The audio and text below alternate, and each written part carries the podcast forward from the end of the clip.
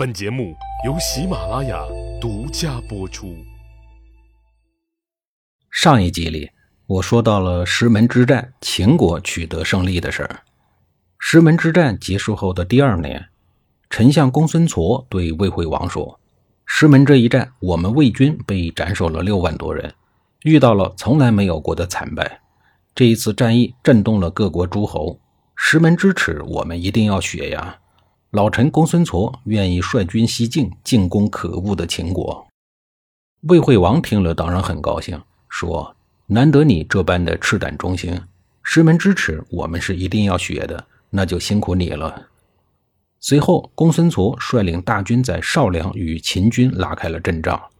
结果呢，魏国再次被秦国打败了，连公孙痤本人也当了秦军的俘虏。因为公孙痤当年对流亡在魏国的秦献公颇为照顾，这一次秦献公并没有为难公孙痤，没多久就把他释放回国了。公孙痤回国以后，魏惠王亲自来看望他，并劝公孙痤好好的养病，也没有提吃了败仗的事儿。公孙痤知道魏惠王对自己这是网开一面呢。魏惠王虽然可以免自己一死，但自己的政治前途也就到此为止了。为此，公孙痤一直很痛苦，战败之辱和免死之愧，像如影如随的毒蛇，时刻吞噬着老臣公孙痤的心。他整天躲在家里，没多久就压抑的病逝了。公孙痤病死之前，魏惠王又去探望老丞相，言谈之间流露出对寻找丞相接班人的担忧。公孙痤告诉他说：“我手下有一个人叫商鞅，他是一个人才。”如果用他来当丞相，魏国肯定能治理得好。可是魏惠王根本没有听说过商鞅这么一个人，心里头有些矛盾，就没说话。公孙痤看出了主人的心思，就又加上了一句说：“要是您不想用他，那就一定要杀了他，免得他离职以后去了别的国家，就会成为我国的祸患。”听完这话以后，魏惠王莫名其妙了。您一会儿让我用他，一会儿让我杀了他，这到底是怎么回事啊？看来老丞相是病糊涂了，风言风语的。所以魏惠王根本就没当回事转身就离开了。那稳健的步伐就像走在真空里一样。后来秦国的秦孝公励精图强，向天下发布了招贤令，商鞅立刻辞职去秦国应聘找工作。经过中间人的推荐之后。商鞅向秦孝公展示了自己满腹的才华。随后，商鞅在秦孝公的支持下推行变法改革。可以说，秦国就是在商鞅的变法之下才真正的强大起来，为日后统一天下打下了坚实的基础。魏国经过和秦、韩、赵三国持续不断的战争，魏惠王意识到，魏国如果想长期的发展，必须要把三面受敌的国都给搬走，首都搬家可是一件大事儿，他也不敢轻举妄动。于是魏惠王和下面的大臣商量说：“诸位大臣、将军，本王一直在考虑一个问题，在屡次的战争中，我们的国都安邑总是受到威胁，怎样才能避免这些威胁呢？依我说，只有搬家了。你们提一提建议。”庞涓附和说。大王的确是这样的。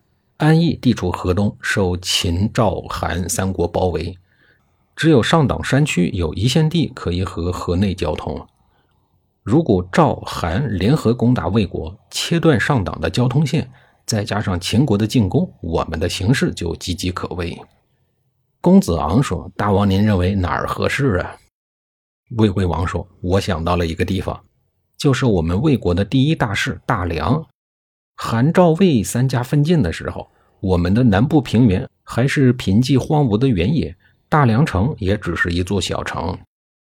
安邑是我们的势力中心，地处黄河分水的交汇处，农耕发达，城池坚固，自然就做了都城。自文侯用李悝变法以来，全力在黄河南岸发展农耕。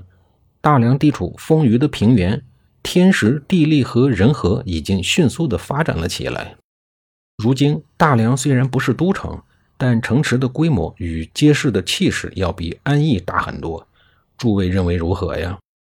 龙甲说：“大王圣明，大梁有地利之便，水路、陆路都是四通八达的，的确是建都的好地方。不过，魏惠王问：“不过什么呀？”龙甲说：“大王有没有想过，我国的土地比较分散，安邑和大梁之间的土地联系很薄弱，中间还隔着一大片韩国的土地。”魏惠王还没有回答，公子昂发了话：“这有什么难的？我们拿土地跟韩国人交换不就行了？大不了我们出兵拿下就是了。”魏惠王面露喜色说：“我看公子昂说的有道理，就派公子昂出使韩国。”与韩国商议，我们先礼后兵。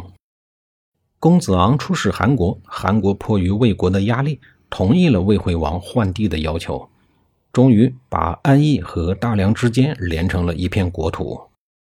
公元前三六四年，魏国正式迁都大梁，这是开封在历史上第一次建都。迁都以后，魏惠王苦心经营，把大梁城建造的规模宏大、坚固无比。他所建造的大梁城周长达三十多里，有十二个城门，城墙高五丈，四面的护城河连在了一起，又宽又深。城内大街长达十里，居民大概有三四十万人。大梁是战国初期最坚固的都城，也是当时中国规模最大的城市之一。